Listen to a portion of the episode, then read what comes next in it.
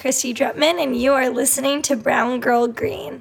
I interview environmental leaders and advocates about workplace and member diversity and inclusion and finding creative solutions to the climate crisis. I'm working to change the image of what it means to be an environmentalist in the 21st century.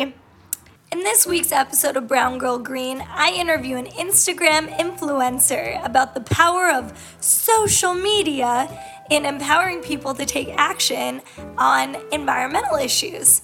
We discuss some of the quick, cheap, and dirty tips you can take to live a more sustainable lifestyle, as well as how you can turn your meme into a movement. How can we turn clicktivism, or just heart emoji reacting to a photo, into actually thinking about systemic change, as well as how people can actually spread the good word of environmentalism on social media platforms at a fast rate that will get us the results that we need to encourage people in the next 10 years to take the immediate action and steps they need to educate and empower their friends and family around them to deal with the climate crisis.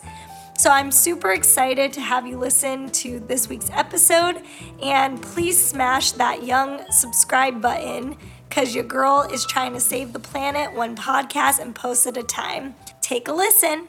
Today I have an incredible guest, the host of Go Green, Save Green, an online platform mainly hosted on Instagram.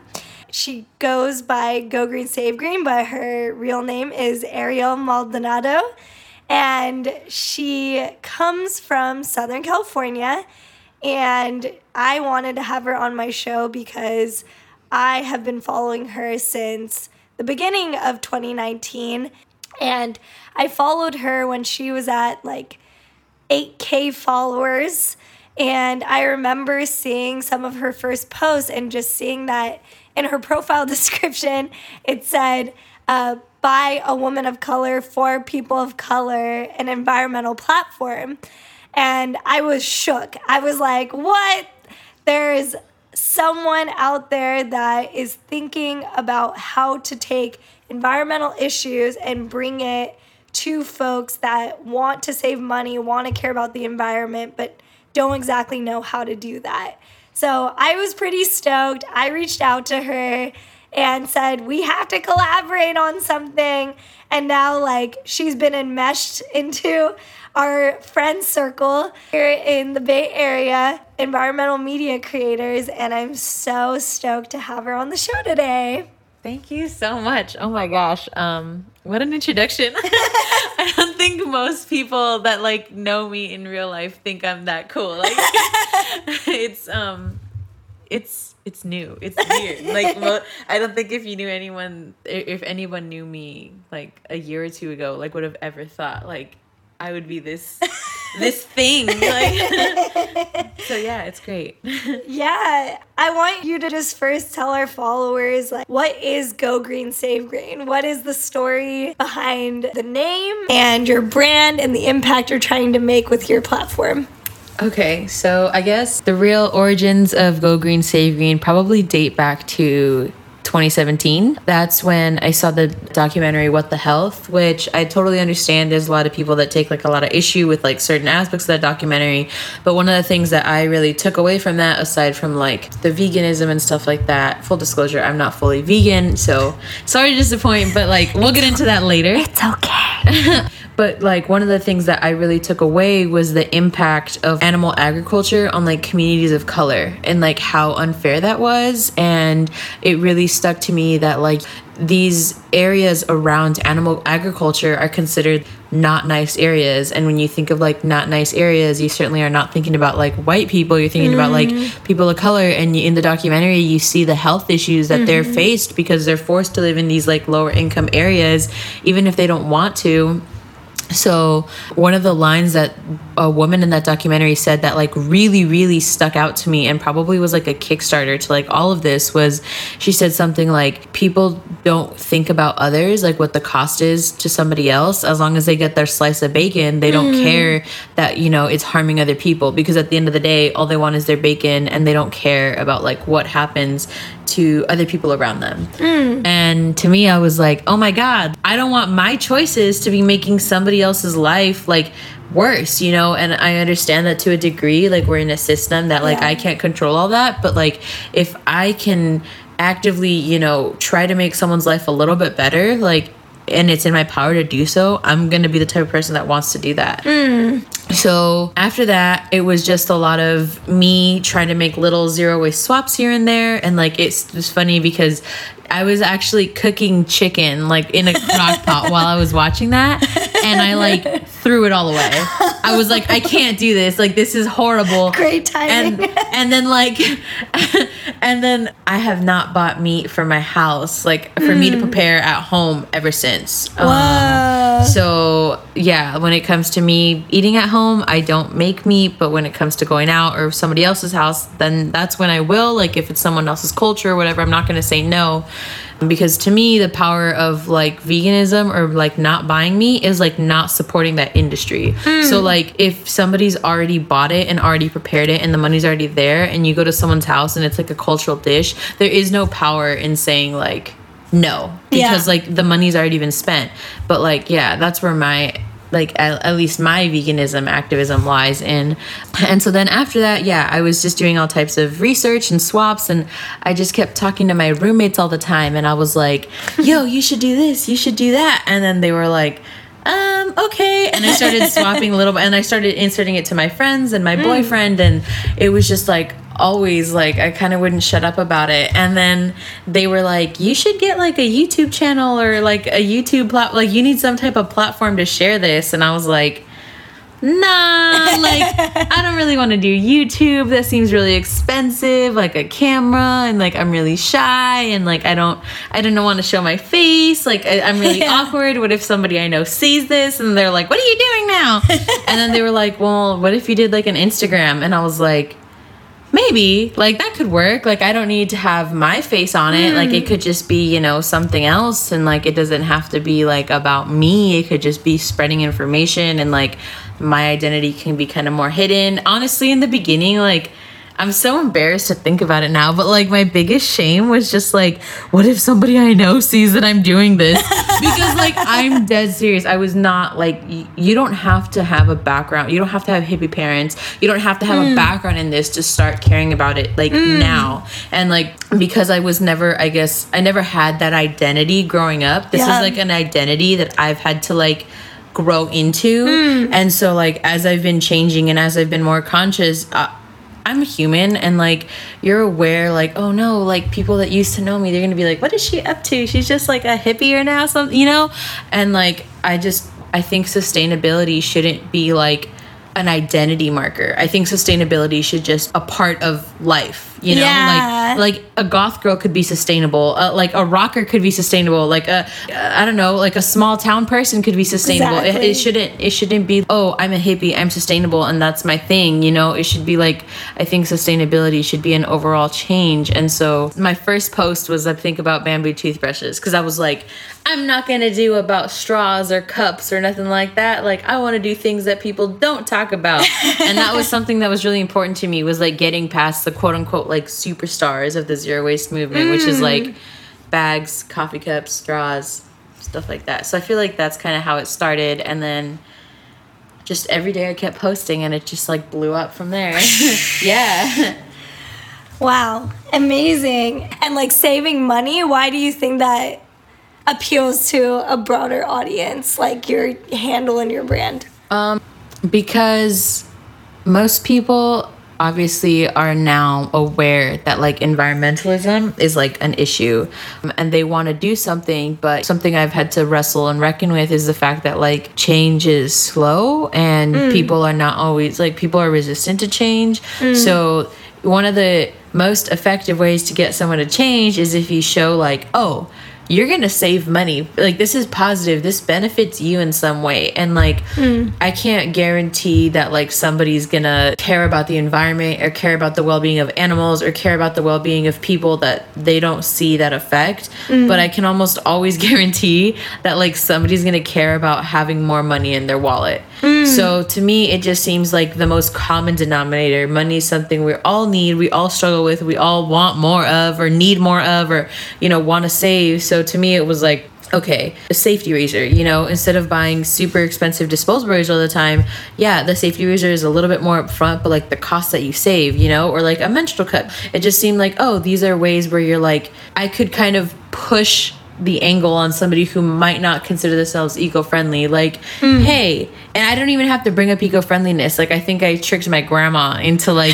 doing things because she does not care about the environment. So with my grandma, I was like, hey grandma, if you buy this, you'll save money. And then she was like, oh cool. And then she just did it. And I didn't mention environmentalism. And it was like an easier way to do it with like less fighting, you know, because if you can bring something up to somebody and say, save money, save that green, they're going to be like, oh, okay, cool. But if you try to like push a quote unquote agenda, that's when people are like, leave me alone. I don't, that's not what I want to be a part of, blah, blah, blah, you know, so. In a way, do you feel like when you watch What the Health, do you feel like you had an open mind? Like you were raised with being a pretty open-minded person around these things? Like if you could really pinpoint, like, why do you feel like you were able to be convinced to make that change, to throw that chicken out of that crock pot? Man, I'm so embarrassed I'm about to admit. Okay. No, admit it. Say it. So the only reason I saw that documentary in the first place, watching that documentary 100% was the change, like the turning point, because I had already kind of had little like things here and there like, oh man, the environment's worse. I had read so many reviews on it. There were so many memes, so many tweets, so many articles about like how wrong it was and how it was super outrageous. And like, it seemed like every single thing I read about this documentary was just tearing it down, trashing it. So me and my roommate saw it and we were going to turn it into a drinking game. We were going to be like, every time they say something ridiculous, we're going to take a shot, because we were just like bored on a summer day and we're like, why not? Whenever. Like, and then like we started watching it and we started realizing like, holy shit, this guy's making sense like about a lot of things. And like, while there was definite things where we were like, kind of like questionable, it seemed like there was a lot of good information in there that like, I just want to say we didn't take a single shot. Like we literally like, it never happened. Like we went in with the intent of making fun of it, and we totally went out like, this is wild. And like all three of us started becoming more plant-based like that day, you know? Wow. Yeah, I mean it went at different levels. We didn't all go at the same rate, but yeah, we started definitely eating like less meat collectively. And like I definitely, you know, have a lot to thank them and owe them for, because, you know, they were very much like a support system for me, and they definitely were like, oh, Ariel, this is something you want to do. Even if they didn't necessarily like go all in with me, they were always like, you do what you want to do. I support you. Like, I got your back, you know? Yeah, I think that's so important. When we're fed a lot of this media and this information about environmental issues, we don't exactly know what to do with that information. Sometimes it just feels so intense and so extreme to where like you don't exactly know where to take action. And it's really cool that you took that information and instead channeled it into like, how can I change my lifestyle moving forward? Yeah, and like another really propelling reason for me to start my Instagram, it wasn't just my roommate saying like, you should have a platform. It was me not feeling like I was enough. Like I started making changes, but like the people around me weren't. I would constantly tell them, hey, you can do this, hey, you can do that, and they weren't changing. And so I started feeling really discouraged, and I started feeling like, well, what does it matter if I'm changing if like literally everybody around me isn't? Like, it doesn't matter. And so then I was like, well, maybe if I can convince more people to like make some change or something, that would be awesome. And so like, it wasn't just them saying like, you should do this. It was me feeling like my change alone was like inadequate. So that was like probably the biggest force in me starting it, was that I was hoping that it would reach somebody out there and somebody would do something. My personal Instagram has like less than 350 followers. So like now that I'm at 30,000, I never thought it was going to be that big. When I hit like 400, I was like, I did it! Like, I felt like hot shit. I was so excited. It was amazing. That's not why I started. Yeah. And now like every day I see new posts. And you have just like a diverse array of content. You make memes, you make infographics, you have articles you repost, you have just like awesome like thought leaders that you really admire that you like share their content. Mm-hmm. So I'm just curious, like, what is your methodology when you wake up in the morning and you have all this information, you're like tracking hashtags or whatever you do mm-hmm. to like getting your articles or your sources? What is your thinking process behind like, okay, this article is really gonna get people to care about environmental issues, or this picture, this meme? Like, mm-hmm. I wanna know if you could share that with our listeners. Yeah, okay, so articles, I would probably divide them into like three types of articles that I post. One, current events, like when the UN releases reports, when there's like studies that are done that get released, I like to keep people up to date with that because I think understanding the current state of things, my Instagram has to balance between fear and hope.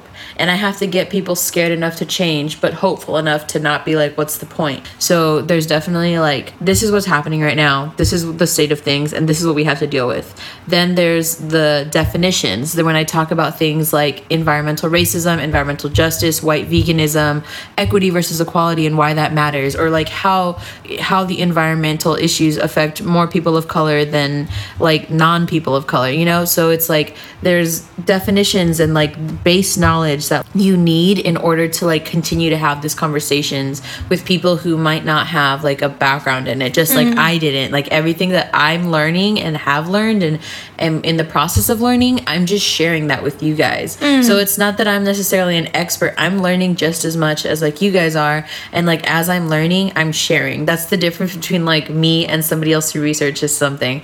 When they research something, just keep it to themselves. When I research something, I screenshot it and post it online.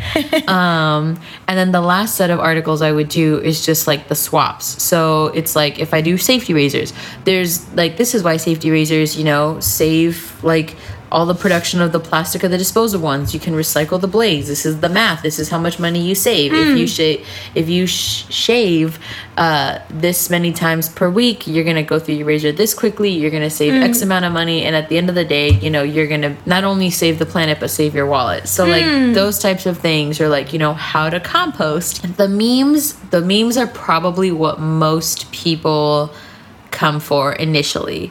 They're easily the ones that get the most likes, the most shares, the most comments and stuff like that. Memes are obviously relatable. They're funny, they're witty, they're quick, or they're not too deep. They're pretty shallow, and like people, you know, are like, ha ha ha, the environment sucks, but also kind of low-key scared. So like, I should see what this page is about, you know?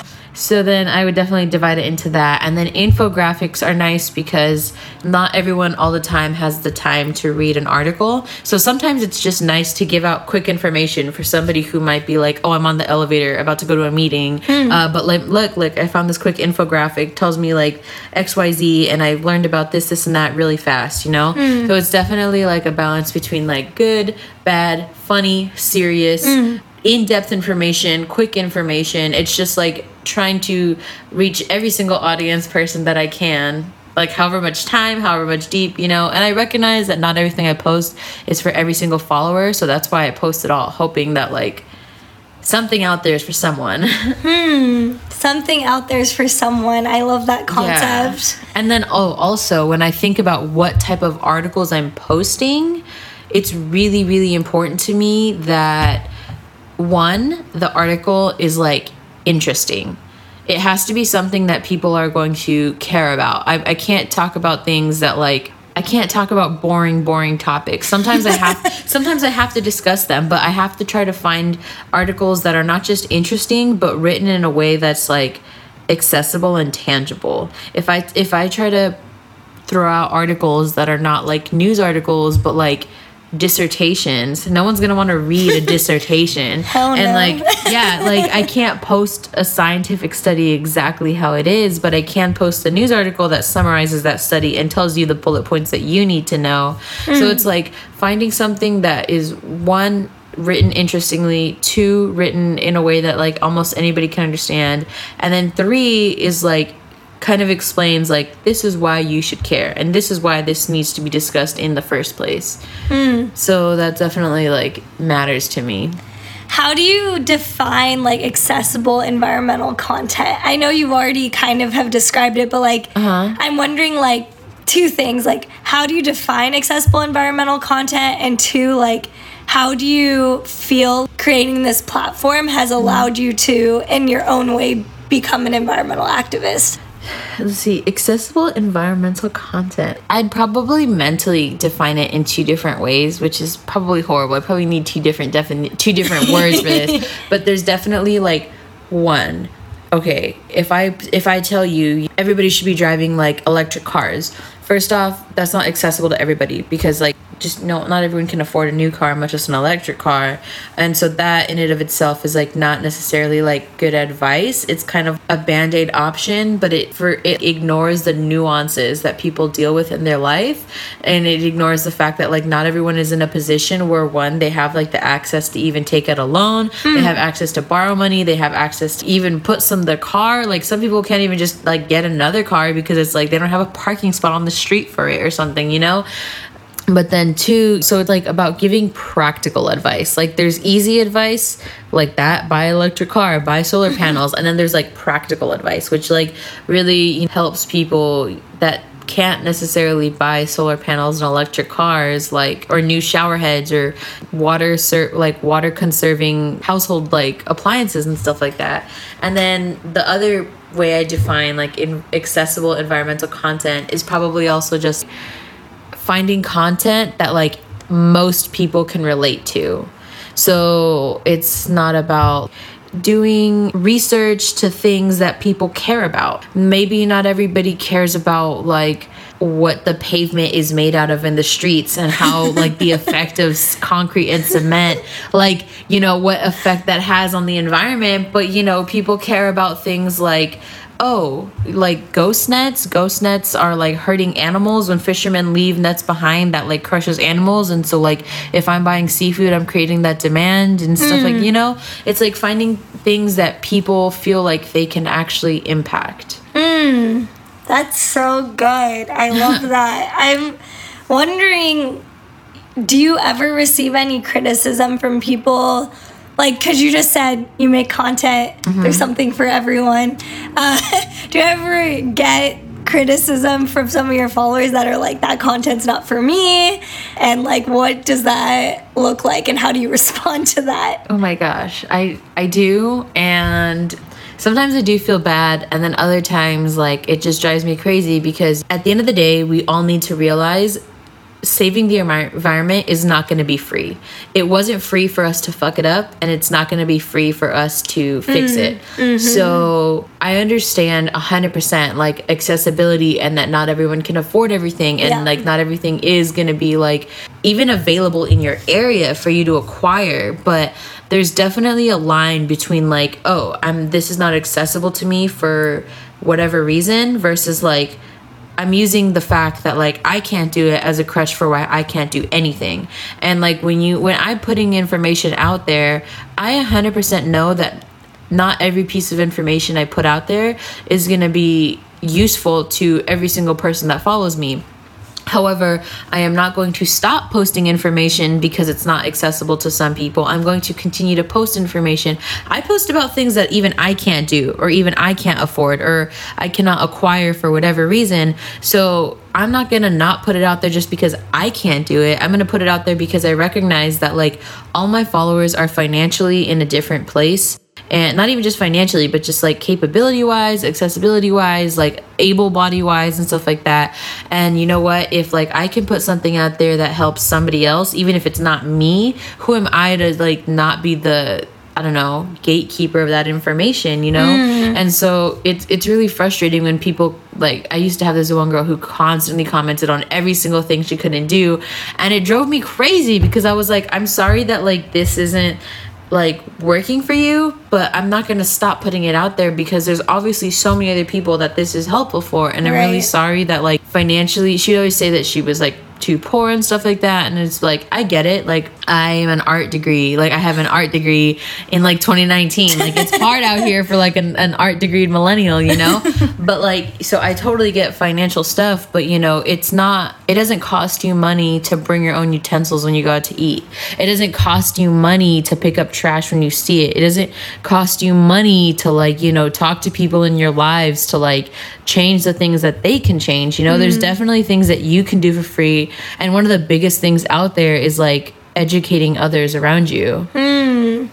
And I just think in general, like, if you're on Instagram, you have access to internet, you're aware of this platform, Go Green, Save Green. I think in general, it's great that, like, people are bringing up critiques about accessibility, of course, because otherwise we're allowing, you know, we're allowing people that, like, did cause a lot of these problems to get kind of like a free safety pass where we're like, okay, like, we're not going to talk about the systemic causes of why we need plastic straws, who caused that, like, why do we need to move from fossil fuels, who caused that, like, I think in general, like, I totally hear that critique from people. And I myself had that critique for a long time where I felt like just doing individual swaps didn't mean much. Okay, I'm doing these individual swaps, but you're not really addressing, like, these businesses or these corporations or these individuals who do have, like, the wealth and the access and the resources who caused this destruction in the first place. And now we have, like, low-income people that have to, like, come together and try to, like, resolve it. I think it's, like, a weird in-between to try to, like, figure out how to bring people in and not ignore those broader systemic issues. Yeah. Because you don't want people to feel hopeless, but you also don't want it to be like, you low-income person of color, you need to feel bad because you can't make these individual swaps and, like, blah, blah, blah. I think it is, like, that balance, and I think that, like, your content operates right in that, like, sweet spot, but, like, gray zone where, like, you're providing content for everyone. And I think that that allows a space for both, like, those, like, low income folks who really, like, want to get involved but just, like, feel like it's really inaccessible, but you're like, no, hey, let me hold your hand. But then you're also, like, white privileged people who do have access. You're like, hey, did you know about these things? Are you aware? You need to check yourself too.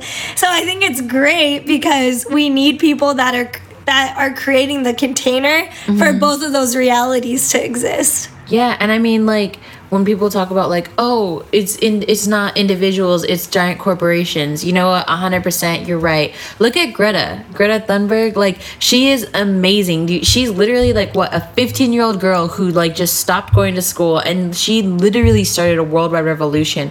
And, like, her own parents, like, I don't know how much you know about her backstory, but, like, she's talked about how, like, her own parents didn't even back her up. They were just, like, not approving at all. They would get mad at her, and she'd be like, no, I need to sit out in front of, like, my parliament, and I need to, you know, discuss and talk about, like, why I'm doing this. And now literally people around the world are, like, striking. And so, you know, that 15-year-old girl, most people don't expect 15-year-old girls, like, much out of them, you know, but she, like, changed everything about that, you know. And, you know, even if you're like, well, what is my individual swap gonna do? Like, so what? I bought a bamboo toothbrush. That's not gonna stop, like, Colgate from, like, making toothbrushes. No, but you know what it is going to do is it's gonna take money away from Colgate. And you're, every time you spend money on something that's, like, sustainably sourced, sustainably made, it's, like, compostable, biodegradable, whatever, a more eco-friendly version of something, you are casting your vote into what type of world you want. And, like, corporations, at the end of the day, they want your money, they want your business, and they will change in order to, like, cater to what people say they want. If you want something and you start spending your money elsewhere, they're gonna want to get in on that. There's a reason why, like, vegan options are being introduced at fast food restaurants, and it's not because, like, they'd suddenly gained a conscience. It's because people started demanding that veganism grow, and it started demanding that, like, this is something we want. Like, KFC is literally all meat, and, like, they are providing vegan options. That's not because KFC suddenly grew conscious. It's because people are out there constantly saying, like, this is what we want, this is what we need. Whether you tweet, whether you write your senator, write your congressperson, call them, post things from companies and call them out, you know, spend your money in somewhere, like, that you believe in, you know? When you have to, like, make your voice heard in order to change these corporations. So, like, you can't 100% dismiss, like, you know, every single time we've had a revolutionary thinker or something like that, social change, it's because individuals are, like, pushing for it. Right. And I think in general, like, when we're creating a culture shift and we're creating movements, like, we need people that are constantly challenging the dominant narrative. I think when we're talking about like making the climate movement happen and bringing more people into it, like at the end of the day, we don't quote unquote need everyone, but we do need like the right people, and we need a significant portion of the population to care about this, to shift the culture to where like it needs to be for us to actually be like back in harmony with planet and nature. And I think that, yeah, it's a difficult balance because I do see both sides where I'm like individuals only seeing like that person, like seeing that figurehead of like a movement and just being like, okay, like I'm inspired by that person, but like, oh, they're taking care of it. Mm-hmm. Like I know plenty of people that are like, oh, well, there's that Swedish girl doing that thing. It's like, well, that's somebody else's problem. That's someone else's problem. Like that's, you know, my community is like struggling with this stuff. That's just not on our agenda. Mm-hmm. So I think it is this interesting thing where we have to take concepts like individual swaps or individual culture change, like that we want to push forward, but we also need to be like thinking about the people that are not being included in this. That's 100% why one of my biggest tips is like one of the best things you can do is like educate those around you. Because look, I'm a perfect example. I started my Instagram account because I literally started because I felt like my individual swaps were not enough. That is 100% why I said earlier, like I was watching all these people around me and they were still doing that, and it was so what that I started buying better things.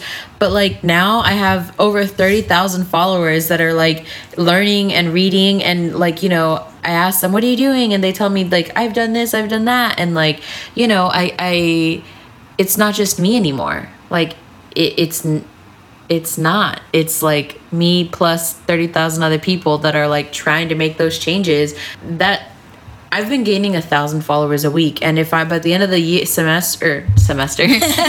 the end of the year I've gained over 50,000 followers, you know, that's not a small number. And like if that growth continues, you know, like if I start telling people and I start becoming an influence, you know, companies are going to have to start listening that like people out there putting information, putting out better alternatives, and when people become educated about a better thing, they're going to want that, and that's where that change starts to happen. It's not that I started doing it alone, it's that I used my voice and I started creating a platform to like inform everyone around me. So that's kind of like where the line is drawn. I 100% could not by myself take on like Chevron, but like if I had like millions and millions and millions of people behind me, and like the right people, like you said earlier, behind me, like then that's when change happens, you know. But like an individual is just like a spark.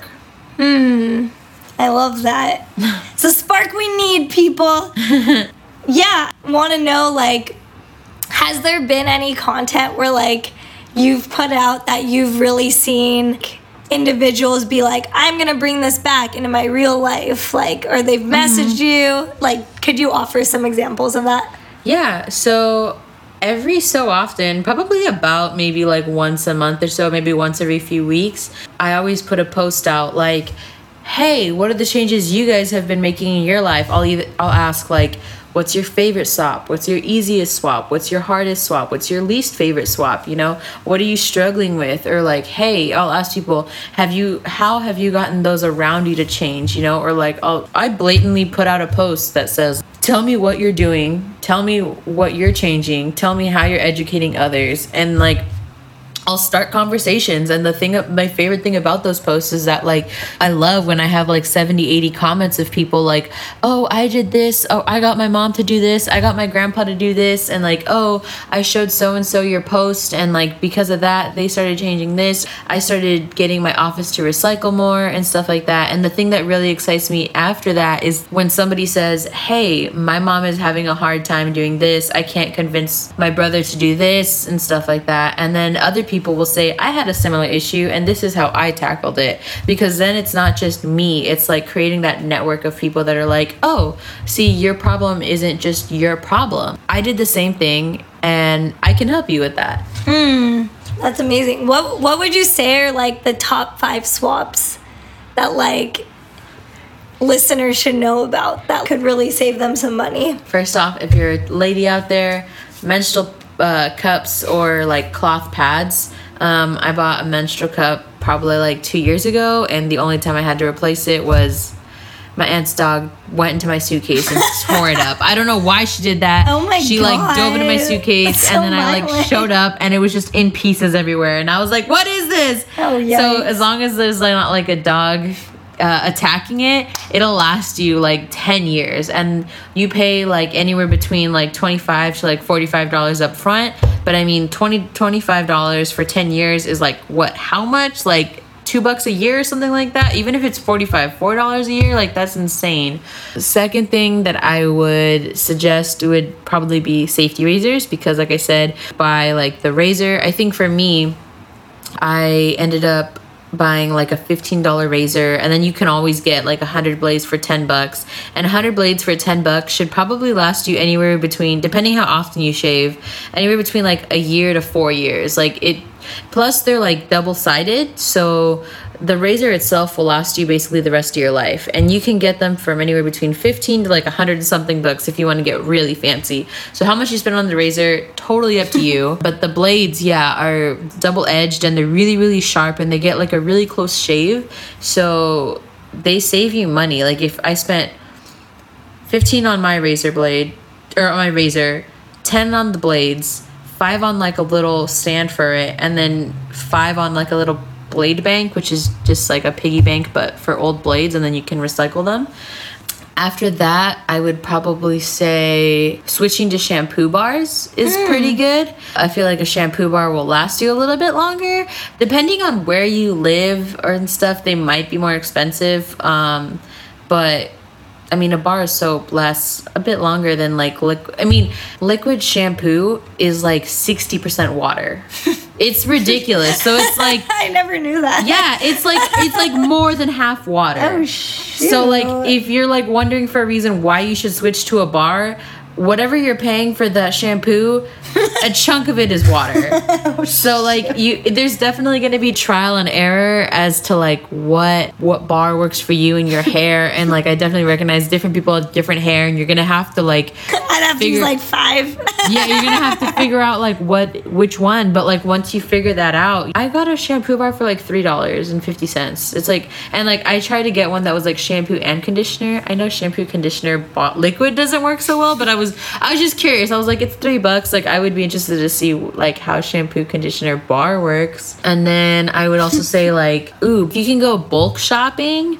That's definitely like a money saver, because you just bring your own containers and then you're literally just buying the products. And usually it's like cheaper if you just buy the product without packaging than like if you don't. And on that note, like you should totally get reusable produce bags, because these places might offer plastic bags, and you don't even have to buy them. You can make them. If you have a sewing machine, or if you could sew by hand, you just cut a piece of like a rectangular piece of fabric, fold that bitch in half, and then like sew away, you know? I made a bunch, and it took me like an hour, if that. Like I just made a bunch and started giving them out to people, you know?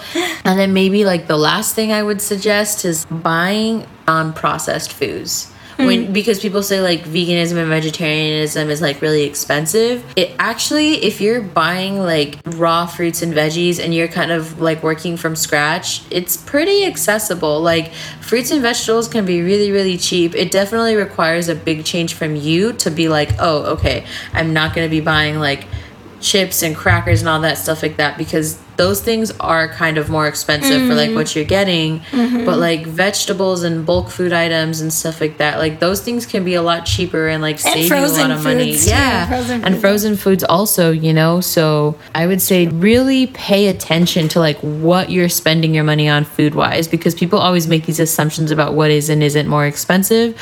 But like if you just really kind of sit down and like think about it for a little bit, you can save some money while grocery shopping and like being healthier. I mean, the accessibility of that is another conversation. Yeah. But like if you have the ability to do so. If you can actually have a grocery store in your like neighborhood. Yeah, you know.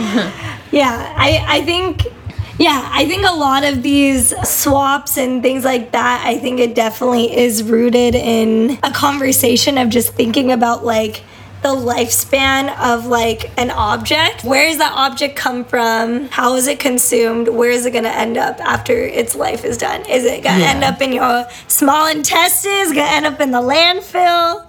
Is it going to end up in your backyard? Mm-hmm. Is it going to end up down the street, in a gutter, into the ocean?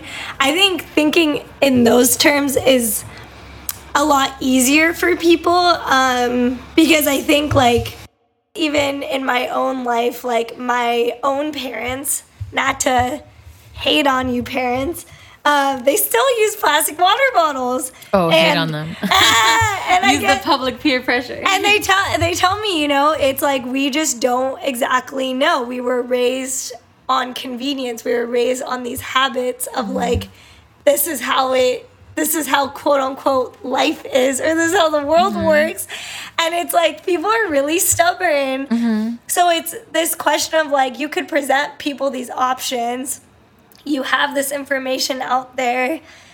It is that interesting question of like, how much does it take for a trend to occur to actually get people to be like, all right, I need to get on this. I need to switch my mindset and how I've lived my life up to this point. I heard this interesting quote once that I don't know how true it is or who said it or anything like that. I just remember hearing it and being like, that's interesting. And it said, if you can get 10% of the population to change, everybody else will follow. Mm. So if you can get, and I think that's what you're starting. I think it was in reference to veganism, but like, I think it's also happening just on the broader environmental scale. Like if you can get 10% of people to become more aware of it, then like everybody will start changing, because 10% is actually a huge amount. It's like, a good amount of people. Yeah.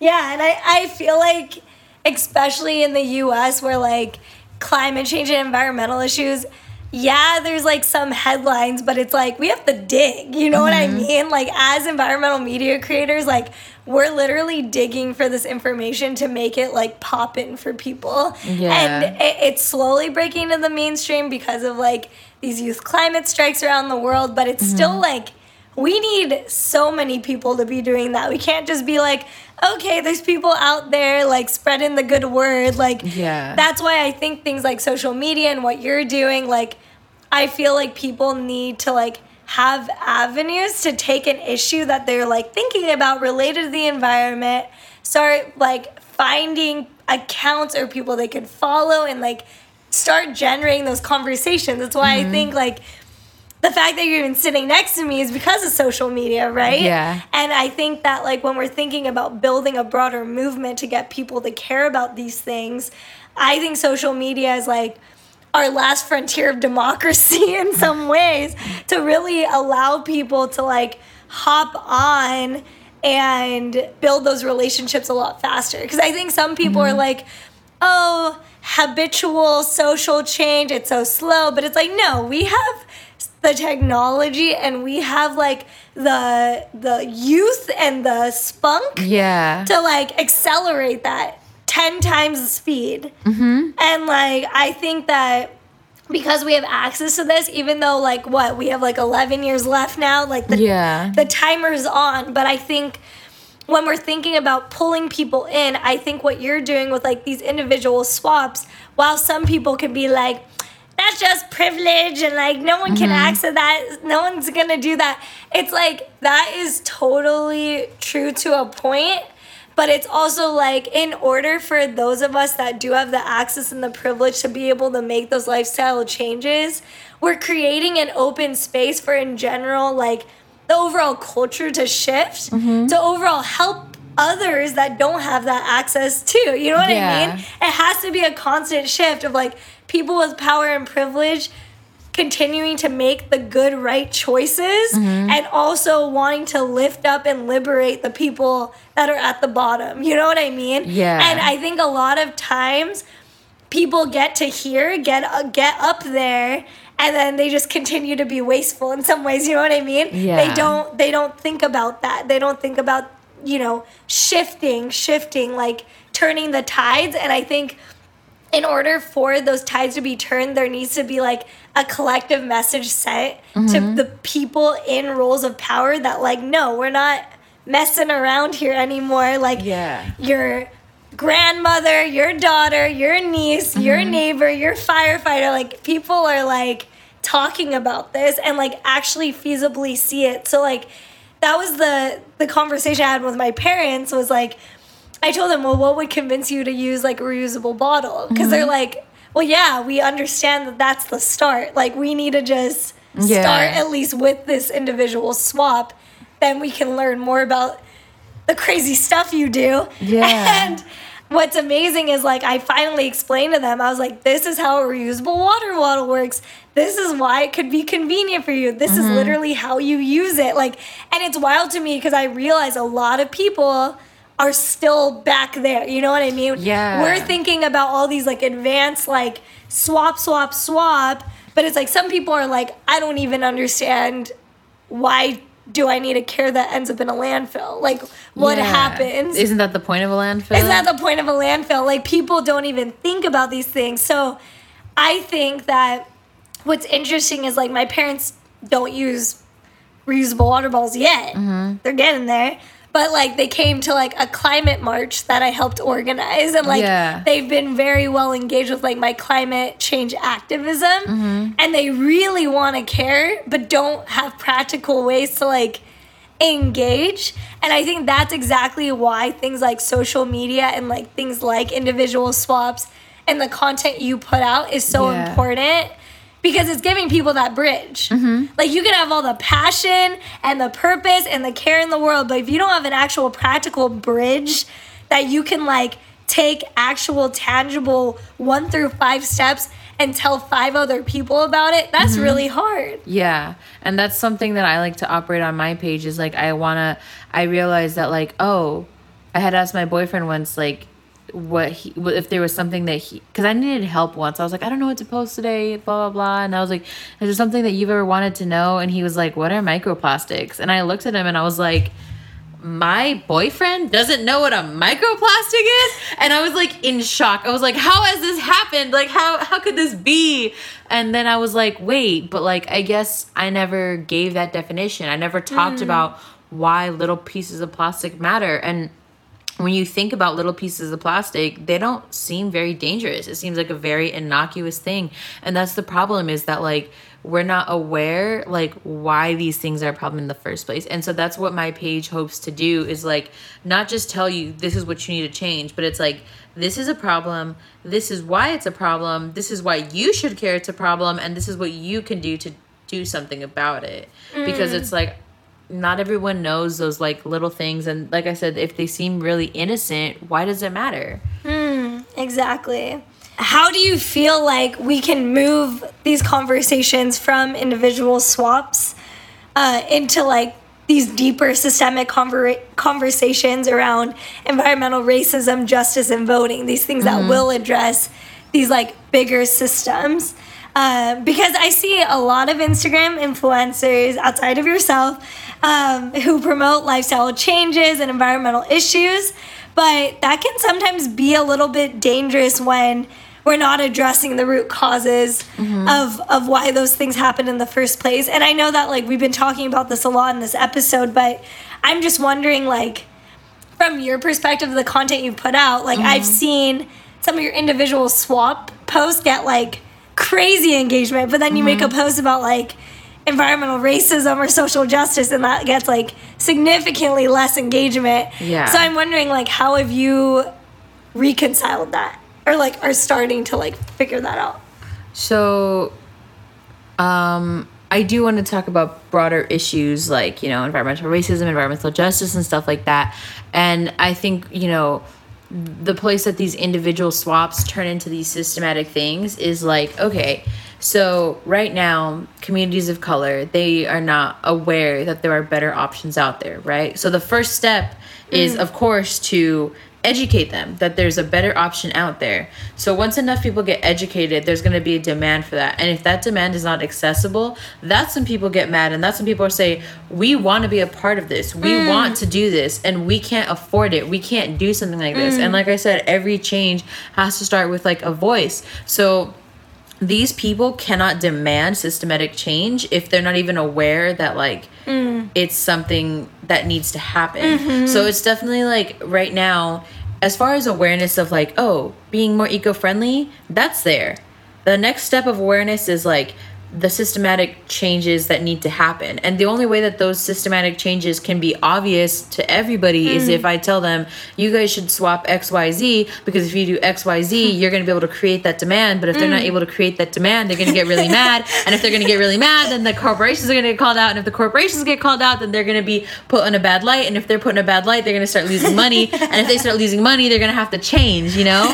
So it's like, you have to educate people. What are those swaps? What are, because it's not as simple as like, this is an individual swap, that's it. It's like, no, I'm creating a demand for a product, and if it comes down to basic like supply and demand.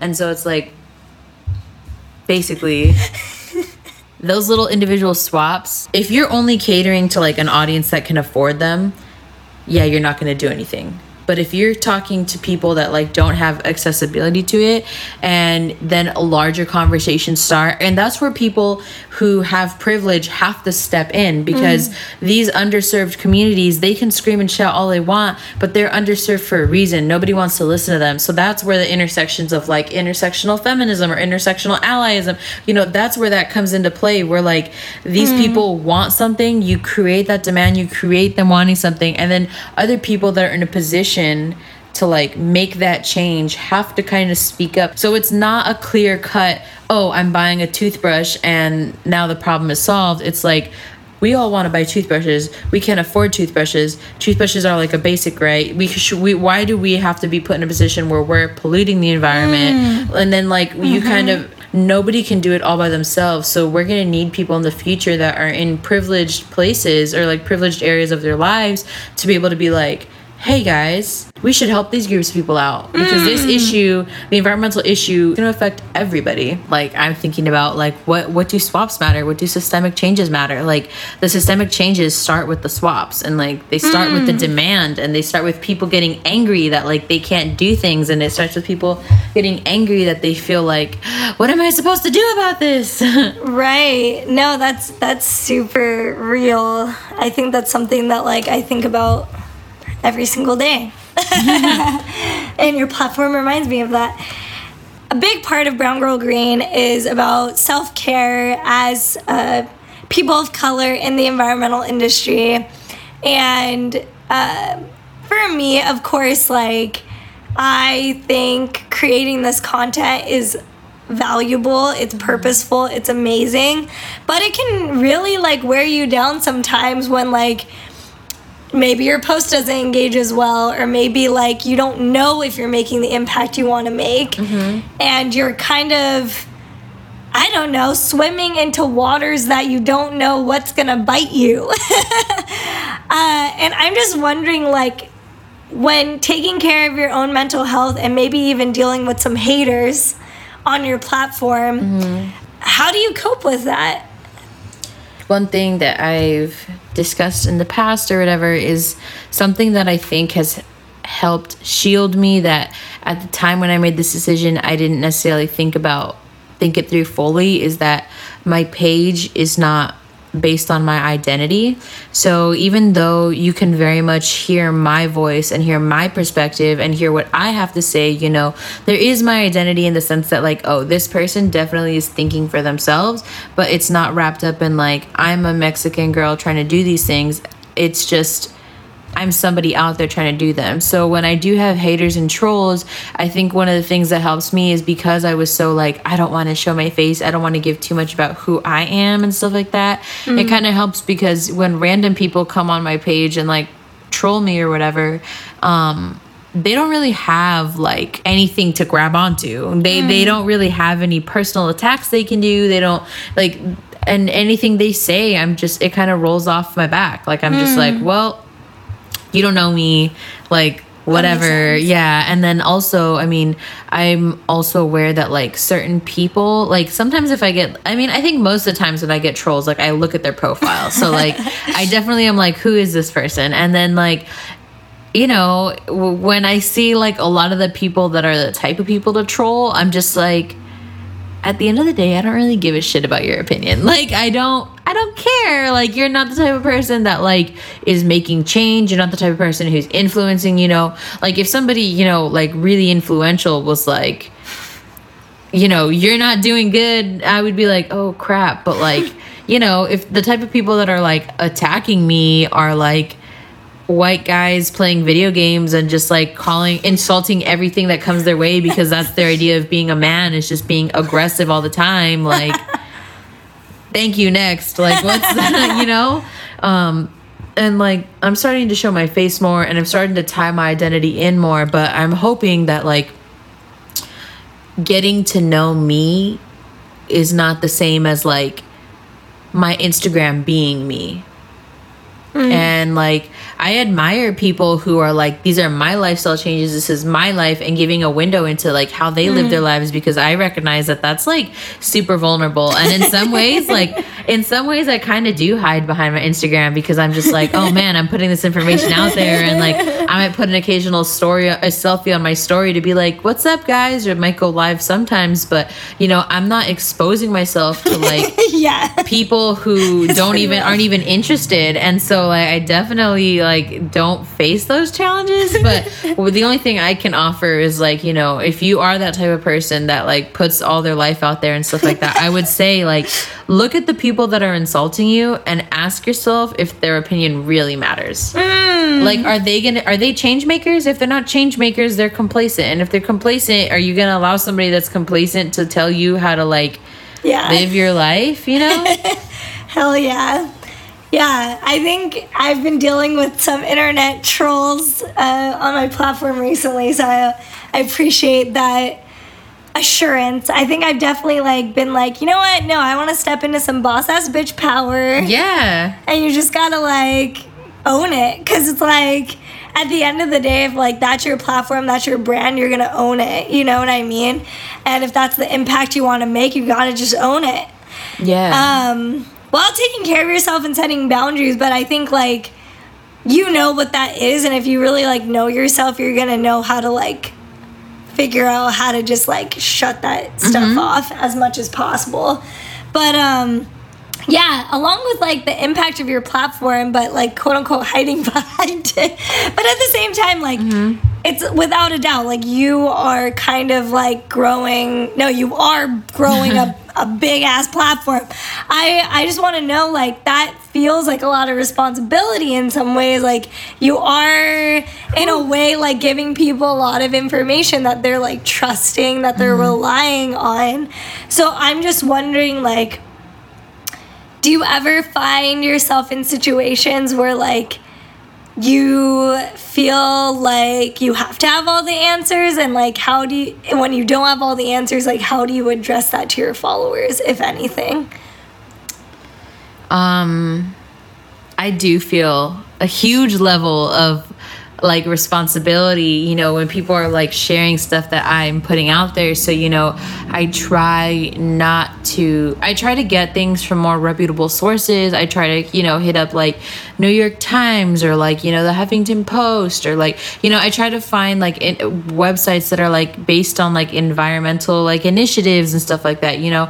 And, like, I try not to just kind of hit up, like, super like, left-leaning, extreme, like, websites. I try not to hit up, like, mommy blogs too often. I try not like, I try not to, like, just hear people that are, like, just talking about their opinion, because I'm already talking about my opinion. So if I'm gonna give my opinion, I try to find things that are, like, more factually based. And, like, I'm definitely scared for the day that, like, I post something that's either, like, not right, or, like, in, like, outdated, or, like, that's, like, just kind of blatantly wrong. And I'm just like, oh no. But I mean, it hasn't happened yet. And I'm so scared. Like, the day that it happens, just know I am going to be, like, in panic mode, damage control, like, oh my God, I'm going to be stressed. But I mean, as far as, like, how do I deal with that? I think I deal with it, like, okay. I think it's, like, not too bad. And then, wait, what was the second part of the question of... Just, like, if you see your followers fighting over something or, like, you see something really intense happening, like, it is your platform. Like, how are you handling and managing that form of power that you have? Oh, man. Okay, so when I see people fighting, I kind of... Sometimes I have so many notifications that I don't see the fight until well after it's over. Sometimes I literally don't even see it until, like, later at the end of the day when I'm like, okay, what's going on? And I'll be like, oh, my God. And I look over the comments and stuff. And then I'm like, this whole ass fight broke out. Other times, if people start, like... If people are, like, debating things and talking amongst themselves, you know, I kind of let that be because I'm trying to create a space for that conversation. However, once it becomes, like, non-conducive, as soon as somebody starts hurling insults, as soon as somebody's like, well, you're stupid, blah, blah, blah, like, that's when I'm just, that's kind of more when I, like, step in and I'm like, yo, like, cool it. And I'll be honest, you know, like, if I see, like, a debate happening and, like, I see somebody that just starts, like, throwing names around and it's, like, very clear that they're there just to stir shit up, I just block them because I'm like, that conversation is not conducive. And if your only purpose is to start insulting people, like, I'm gonna go and I'm gonna get rid of you. I'm not gonna go. I'm gonna get rid of you. And, like, it's, I don't know.